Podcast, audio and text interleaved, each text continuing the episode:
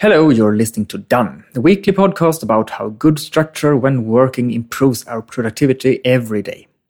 I'm David Stjernholm, and today's episode, coming to you from the cold and wet Swedish West Coast winter, is about an assumption mistake we so easily do.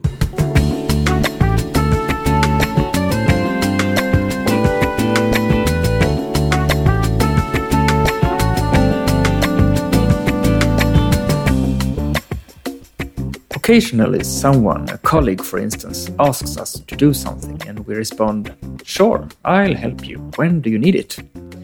The colleague might say, Oh, it's not urgent. Sometime soon we'll be fine. All right. This means that we can prioritize other things which are more important first. But unfortunately, we were wrong to assume as much.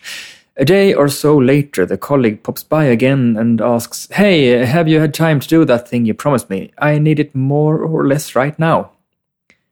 And as it so happens, right now is a particularly bad time for you to do that thing you said you would without interfering with your schedule, since you now have more highly prioritized tasks to attend to. Alas, once again, we are suffering the consequences of having defined a task ambiguously sometime soon can mean something entirely different to me than it does to you. Perhaps it indicates next week to me, while to you it is equivalent of not necessarily today, but at least tomorrow morning. We are often painfully aware of that what we perceive as being urgent differs greatly between different people and can be quite arbitrarily defined. But speaking for myself, I was until recently unaware of the structure trap that lures in the seemingly innocent words sometime soon before my client Marlin told me about an episode that illustrated the consequences of this potentially problematic expression.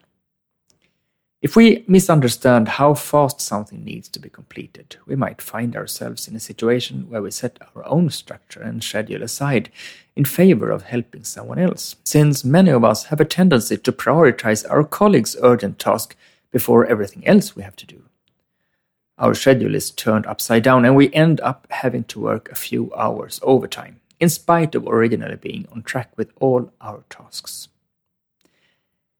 Do this. If you have not done so before, from today onwards, do not settle for the response sometime soon when someone delegates a task to you and you ask when it needs to be done.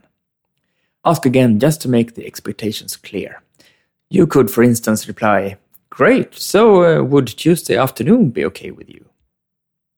If you tend to overdo it in terms of delivering before things are due, add uh, 50% of the time you originally estimated the task would require to the deadline you suggest. Or if you feel daring, try doubling it. The worst that can happen is that the colleague will meet you halfway and you will agree on an earlier, but now clearly defined deadline. Regardless what time frame you eventually set, it will now be explicitly clear to both of you what you have agreed upon. What at first was sometime soon has now become Wednesday at 10 a.m.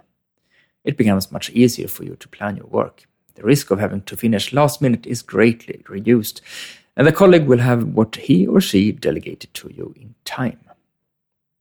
How do you make sure you concretize a clear and reasonable deadline for the tasks others delegate to you? Do you have a particular question you ask every time, which makes the agreed time frame crystal clear? I'm curious to hear of your particular method, so feel free to email me at david.stjernholm.com. Every tip concerning structure and simplifying our everyday lives is worth its weight in gold, so I'm looking forward to your email. Thank you for joining me in this week's episode of Done. Welcome back next week.